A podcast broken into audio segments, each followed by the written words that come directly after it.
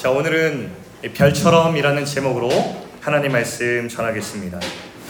여러분, 호주에 에세나 오닐이라고 하는 모델이 있었대요. 어, 15살에 모델 일을 시작하면서 인스타그램을 시작했는데 얼마 지나지 않아서 인스타그램 팔로워가 50만 명이 넘는 인플루언서가 되었답니다. 10대의 나이에 여러분들 같은 청소년들 시절에요. 그런데 한참 많은 팔로워가 따르기 시작했던 그 유명했던 인물이 2015년도 19살이 되던 해에 갑작스럽게 그턴 사진들을 대거 삭제하고 내가 인스타그램을 중단하겠다 선언을 했다는 거예요. 이유를 들어보니까 나는 지금까지 가짜 삶에 살았다. 나는 대중들이 좋아하는 모습에 나를 끼워 맞췄고 대중들이 나를 좋아하는 모습에 나를 끼워 맞추느라 내 삶을 잃어버렸다. 이제 나는 가짜 삶이 아니라 나의 진짜 삶, 진짜 경험 그리고 깊이 있는 삶을 살겠다 이렇게 선언하면서 어, 저런 충격적인 선언을 했다는 거예요. 저게 호주에서뿐 아니라 사실 전 세계적으로 토픽이 되고 화제가 되어가지고 뉴스에 난 적이 있었습니다. 여러분 사람들은 유명해지길 다 원하는 것 같아요. 특별히 요즘과 같은 시대에는 누구나 셀럽이 되고 싶어합니다. 더 많은 팔로워와 더 많은 좋아요 개수와 더 많은 인기를 얻고자 사람들이 유명세를 얻고자 하는 시대가 된 것 같아요. 그런데 여러분 그거 아시죠?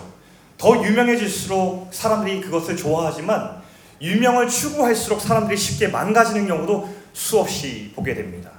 근데 하나님께서는요 오늘 우리들에게 무엇이 진짜 유명해지는 것인가? 어떻게 사는 것이 하나님 앞에서 유명한 것인가? 라는 것을 우리에게 알려주고 있는데 그 이야기를 오늘 한번 들어보려고 합니다. 오늘 본문에 보면 산파들의 이야기가 등장하고 있습니다. 예전에는 여러분 아이를 낳을 때 우리들은 다 산부인과에서 여러분 다 낳았잖아요. 근데 예전에는 산부인과로 가지 않고 출산할 때가 되면은 산파라고 하는 아이를 받는 전문적인 일을 하는 분들이 집으로 오셔서 소중한 생명을 받아 주셨습니다. 그게 이제 산파라고 하는데요. 이스라엘 사람들이 처음에는 얼마 되지 않았는데 번성하기 시작하는 거예요. 아이를 낳고 또 낳고 계속해서 인구가 늘어나기 시작하는 거예요. 애굽 왕이 처음에는 별거 아닌 것처럼 생각했는데 저 변방 땅에 사는 이스라엘 백성들이 계속해서 인구가 늘어나기 시작하니까 어느 때가 지나자 위협이 되기 시작했어요. 어? 신경 쓰지 않았던 저 이스라엘 백성들이 저렇게 번성했다고?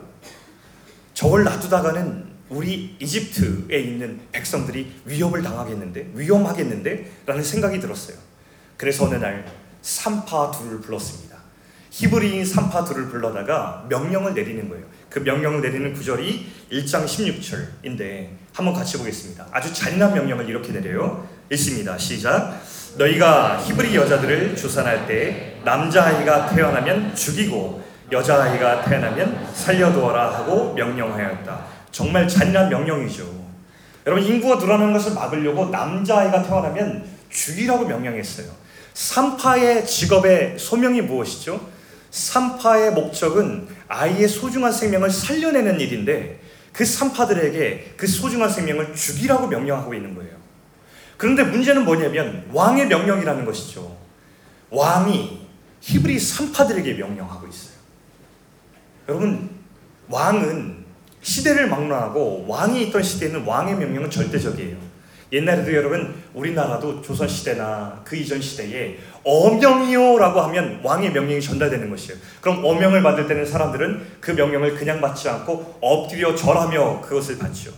심지어는 그 사람 보고 독약을 갖다 주면서 이걸 먹고 죽으라고 어명이요라고 하는데 그것을 두 손으로 받아들고 마시는 장면을 우린 드라마에서 봤습니다. 그만큼 왕의 명령은 절대적 권한이 있었는데 이 이집트의 왕이었던 바로 파라오의 명령은 훨씬 더 권위 있었어요. 이 왕들 중에서도 역사 속에서 파라오의 권위는 신적인 권위를 갖고 있었기 때문에 어마어마한 권위를 갖고 있었죠. 왕이 명령하면 무조건 따라야 돼요. 근데 여러분, 이 히브리 산파들이 어떻게 했죠? 오늘 본문에 보니까 이 엄중한 명령을 어깁니다. 반전이에요. 17절 말씀 이렇게 나와 있습니다. 같이 읽습니다. 시작. 그러나 그 산파들은 하나님을 두려워하여 이집트 왕의 명령을 어기고 남자 아이들을 살려 주었다. 산파들이 이 이집트 왕의 명령을 어겼다라고 얘기하고 있습니다. 이유는 아주 간단하게 설명하고 있어요. 한 가지. 하나님을 두려워했기 때문에 이 보이는 신적 권위를 가진 파라오보다 내가 믿고 고백하는 하나님을 더 두려워했기 때문에 그 신앙의 고백으로 왕의 명령을 어기고 그 생명을 살려주었다는 거예요. 여러분 산파들이 세상의 눈으로 보면 어떻죠? 이 산파들은 무명의 사람들이에요. 여러분 파라오와 이 산파들을 비교할 때 산파들은 그저 나이 든 여인들에 불과했어요. 무명이었어요. 사람들이 주목해보지 않는 그런 사람들이었어요. 근데 이들이 하나님을 두려워하는 마음으로 그 아기들의 소중한 생명을 받아냈을 때에 하나님께서는 이 여인들을 성경에 기록합니다. 하나님께서 수많은 이 세상 역사 속 에피소드 중에서 그 사건을 놓치지 않고 성경에 기록했을 때는 이유가 있는 거예요. 여기 성경의 본문을 보니까 하나님의 뉘앙스를 읽을 수 있는데 출애굽기 1장 15절 보니까 이런 말씀이 나와 있어요. 우리 다시 한번 같이 읽어보면 좋겠어요. 자 시작. 그리고 이집트 왕은 히브리 산파인 시프라와 부하에게라고 이렇게 나와 있습니다. 여러분 여기서 하나님께서 우리에게 알려주시고 싶은 어떤 뉘앙스를 읽을 수 있어요. 뭘까요? 저기 제가 노란 표시를 했는데 하나는 이집트 왕이라고 표현했고 또 하나는 시브라와 부하라고 부르고 있어요. 하나는 이름이 없고요. 하나는 이름이 있어요. 하나는 무명이고요. 하나는 유명해요. 원래 저 구절을 쓸 때 이렇게 써야 됐을 것 같아요. 그리고 이집트 왕은 히브리 산파들에게 이렇게 쓸 수 있었고 아니면 대부분 역사책에 기록된 대로 왕이니까 이집트 왕 누구누구가 히브리 산파들에게 이렇게 쓰는 게 일반적이잖아요. 그런데 저기는 정반대로 성경을 기록해요. 이집트 왕은 무명이고 히브리 산파들의 이름만 밝히고 있어요. 이 성경의 뉘앙스, 하나님의 뉘앙스가 뭡니까? 하나님 앞에서는 저 거대한 신적 권위를 가진 저 파라오의 이름이 의미 없다는 거예요. 근데 누가 정말 하나님 앞에서 의미 있는 이름을 가졌느냐? 저기 있는 십부라와 부하라고 하는 하나님을 두려워한 저 무명의 여인들이 진짜 하나님 앞에서는 유명한 사람들이라 이렇게 성경이 말씀하고 있는 것이죠. 여러분 너무 재밌는 게 그 제가 주석책을 보니까 저 이집트 왕이 누구였는지 성경학자들과 역사학자들의 의견이 되게 분분해요. 그게 너무 재밌는 거예요. 저 두 명의 산파의 이름은 너무 분명하게 성경이 하나님이 딱 기록하셔서 알 수 있는데 학자들은 의견이 분분해요. 아, 이 당시 왕으로 추정해 보건데 이었을 것이다. 아니, 저였을 것이다. 의견이 충돌해요. 너무 재밌지 않아요? 하나님이 이름을 밝히지 않으니까 일어나는 일이에요. 그럼 누가 진짜 유명한 사람이죠? 역사책에는 그 왕들의 이름이 유명할지 모르겠지만 역사의 주관자이시고 영원한 왕이신 하나님 앞에서는 그 이집트 왕은 문명이었어요. 철저한 문명. 그러나 히브리 산파 하나님을 경외했던 두 여인의 이름은 저렇게 선명하게 기록되어 있어요. 이게 뭡니까? 하나님의 셀럽이죠. 누가 진정한 셀럽이에요? 이 두 명의 문명의 여인들이었다는 거예요. 그럼 세상을 보면은 누가 주목받냐면 누가 셀럽이 되냐면 돈이 많거나 팔로워스가 많거나 인기가 많은 사람들이 주로 그런 사람들이에요. 여러분 그런 영상 잘 아시죠? 그 다니엘 맥이라고 하는 사람이 그 외국에서 이제 그 차가 슈퍼카나 좋은 차가 지나가면은 그 사람한테 가서 인터뷰하는 영상 틱톡커잖아요. 뭐라고 물어보죠, 여러분? 어, 그렇죠. Excuse me. 예, 어, 번역을 해서 얘기하네. What do you do for a living? 이렇게 얘기합니다. 당신 직업이 뭐예요? 뭐 먹고 살기에 이런 차를 타는 거예요. 그러니까 뭐에 주목하는 거예요? 야, 당신 진짜 멋진 차 타니까 돈이 많은가 보다. 도대체 뭘 해서 이렇게 돈을 모으고 멋진 차를 타는 거예요? 라고 하는 거예요. 사람들이 그 영상이 얼마나 주목하고 좋아를 많이 먹는지 몰라요. 엄청 유명해졌어요. 틱톡의 팔로워 수가 천만 명이 넘더라고요. 사람들이 주목해요. 거기에 얼마나 많은 셀럽들이 등장하는지 몰라요. 사람들이 로망이죠. 근데 여러분 하나님께서 이것을 주목하실까요? 그 사람의 직업이 무엇인지 그 사람 차를 못 타는지 주목하실까요? 전 나중에 우리 청소년 중에서 만약에 틱톡커가 나온다면 이런 질문을 하는 사람이 나오면 좋겠어요.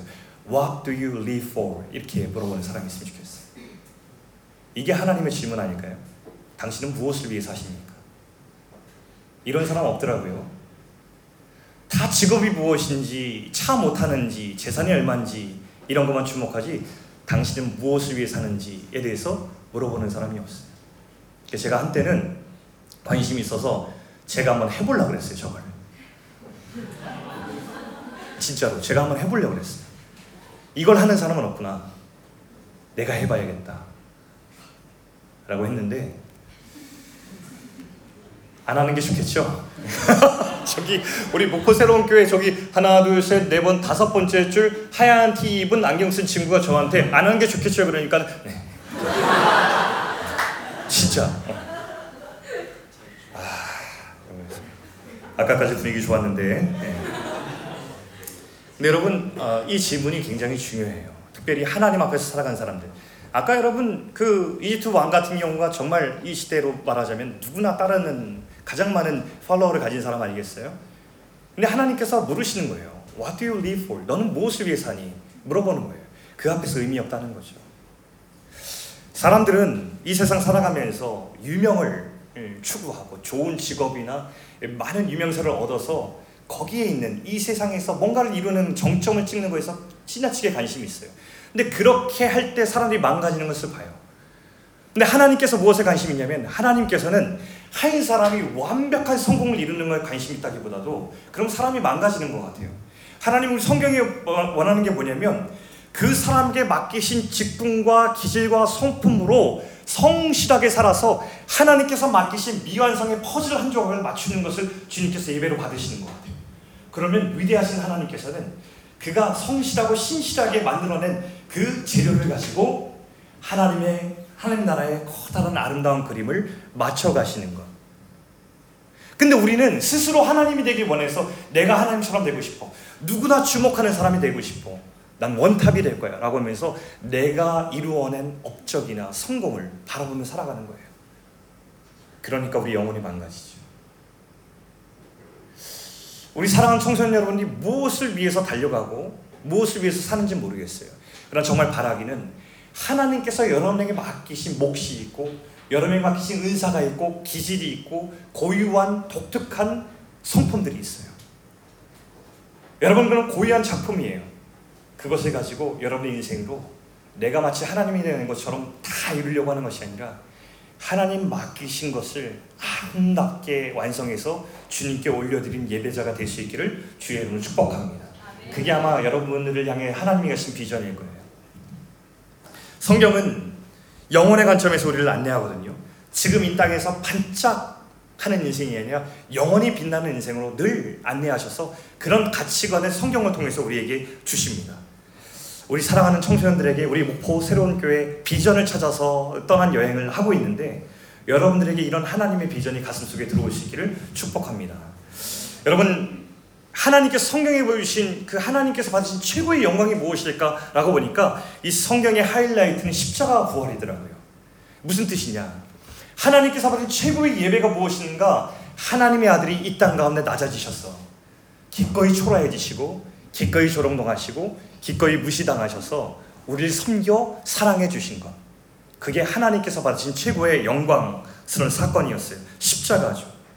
우리 생명을 구원하시기 위해서 그런 낮아지는 섬김을 하셨을 때에 그때 하나님께서 최고의 영광을 받으셨다고 성경은 이 성경의 하이라이트로 전하고 있어요. 그것은 우리를 우리에게도 마찬가지겠죠. 주님을 따르는 우리에게도 하나님께 영광을 최고의 삶이 무엇이냐 묻는다면 그것은 어떤 성취를 했느냐, 무엇이 되었느냐, 무슨 직업을 갖느냐가 아니라 너는 지금 하나님께 어떤 사람이겠느냐. 저는 그래서 우리 목포 새로운 교회 친구들 이 비전 트립에 참여한 이 부분을 되게 칭찬해주고 싶어요. 그건 제 칭찬이 아니라 아마 하나님의 칭찬일 것 같아요. 중고등학생 때 분주하고 학업이 우선이고 할 텐데 청소년기의 과정 가운데 아 나 대학 가서 나 그때 비전 트립 갈래. 나 어른 되면 그때 선교할래가 아니라 청소년 시절 가운데 지금 부르신 하나님의 마음에 반응하기 위해서 비전 찾기 위해서 지금 이 자리에 있는 여러분들을 축복합니다. 그 과정 과정이 모아져서 하나님의 사람으로 이렇게 모아지는 거거든요. 여러분 좋은 선택을 한 거예요. 네, 그 우리 청소년을 좋은 선택했다는데 얼굴에 감정이 없네. 네. 어찌 됐든 간에 여러분 그런 거예요. 빈센트 반 고흐라고 하는 화가 여러분 다 아실 거예요, 그렇죠? 아주 유명한 작가죠. 저 그림, 반 고흐 몰라도 저 그림은 알죠. 본 적은 있죠. 예. 저게 고흐 그림이에요. 고흐 그림이 얼마에 팔렸을까 보니까 1990년도에 경매가 880억에 팔렸는데 요즘 시가로 하니까 2천억이 넘더라고요. 엄청난 작가예요. 그 세계 최고의 작가 중 한 명이라고 꼽히는데 이 반거가 사실은 그 당시 화가로 살아갈 때는 주목을 못 받았어요. 되게 작품 세계가 어둡고 삭막하다. 색감이 왜 저러냐 막 이랬어요. 그리고 삶이 이렇게 정신적인 질환을 가지고 있어서 삶 자체가 되게 괴로웠고요. 그리고 작품 활동을 그럼에도 불구하고 꾸준히 해왔어요. 그렇게 버텨왔는데 마지막에는 불운하게도 일찍 세상을 떠나는 그런 작가로 남겨지게 되었거든요. 그런데 참 놀랍게도 반고우가 죽고 나서 이 사람은 더 유명해져요. 저 사람이 떠나고 나서 역사는 이 사람을 재평가하기 시작하면서 이 사람이 얼마나 놀라운 작품을 남겼는가를 주목하기 시작하더라고요. 사람들이 이런 얘기를 많이 했대요. 야, 반고우가 지금 살아 있어서 이런 역사적 평가를 받는 것을 직접 듣는다면 얼마나 기뻐했을까라는 상상을 사람들이 많이 했대요. 근데 이 상상을 실현하는 드라마가 있는데 제가 이제 클립을 좀 가져왔거든요. 우리 같이 한번 이 드라마 잠시 보면 좋겠습니다. 준비되셨으면 영상 한번 볼까요?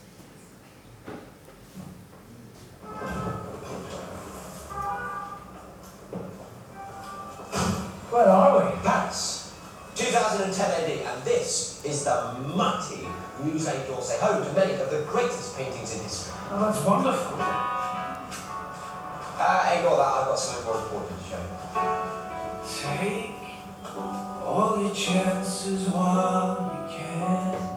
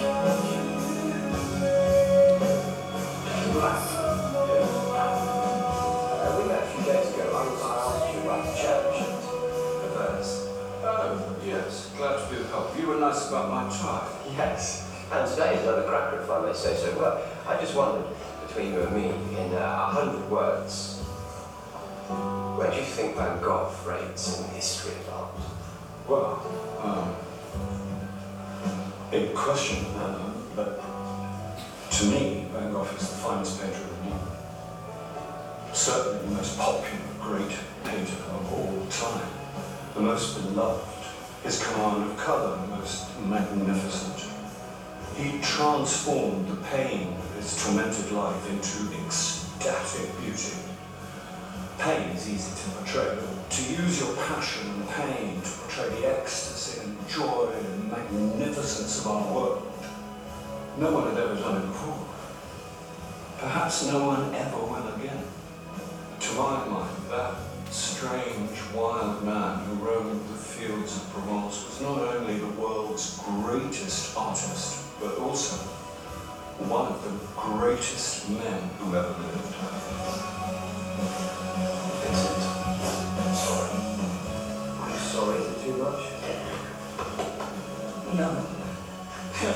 Joy.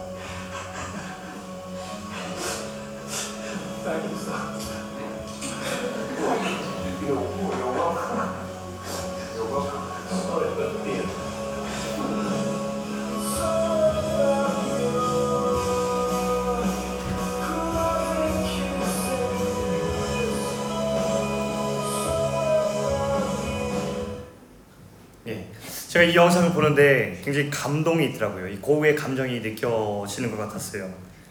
저는 이 영상을 보면서 오늘 히브리 산파들의 이야기와 굉장히 닮았다고 생각을 했습니다. 여러분 그 당시로 돌아가 보면 히브리 산파들의 결정이 쉬웠을까요? 저는 절대 그렇지 않다고 생각해요. 본문은 짧게 기록되었지만 히브리 산파들은 손잡고 두려워 떨며 하나님 앞에 순종하기 위해서 눈물을 흘리며 기도했던 세월이 얼마나 길었을까요?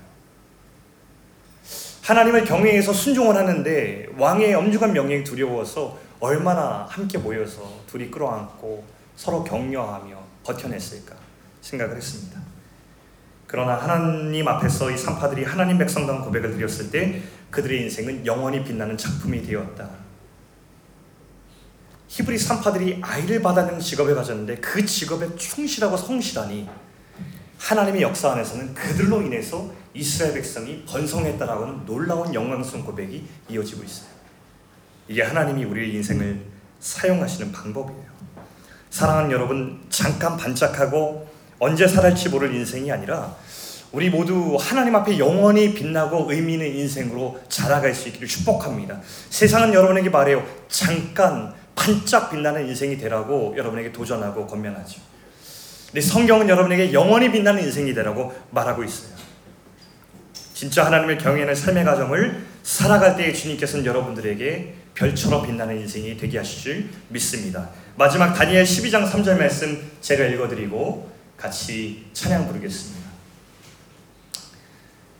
지혜로운 자들은 하늘의 빛과 같이 빛날 것이며 많은 사람을 옳은 길로 인도한 자들은 별처럼 영원히 빛날 것이다.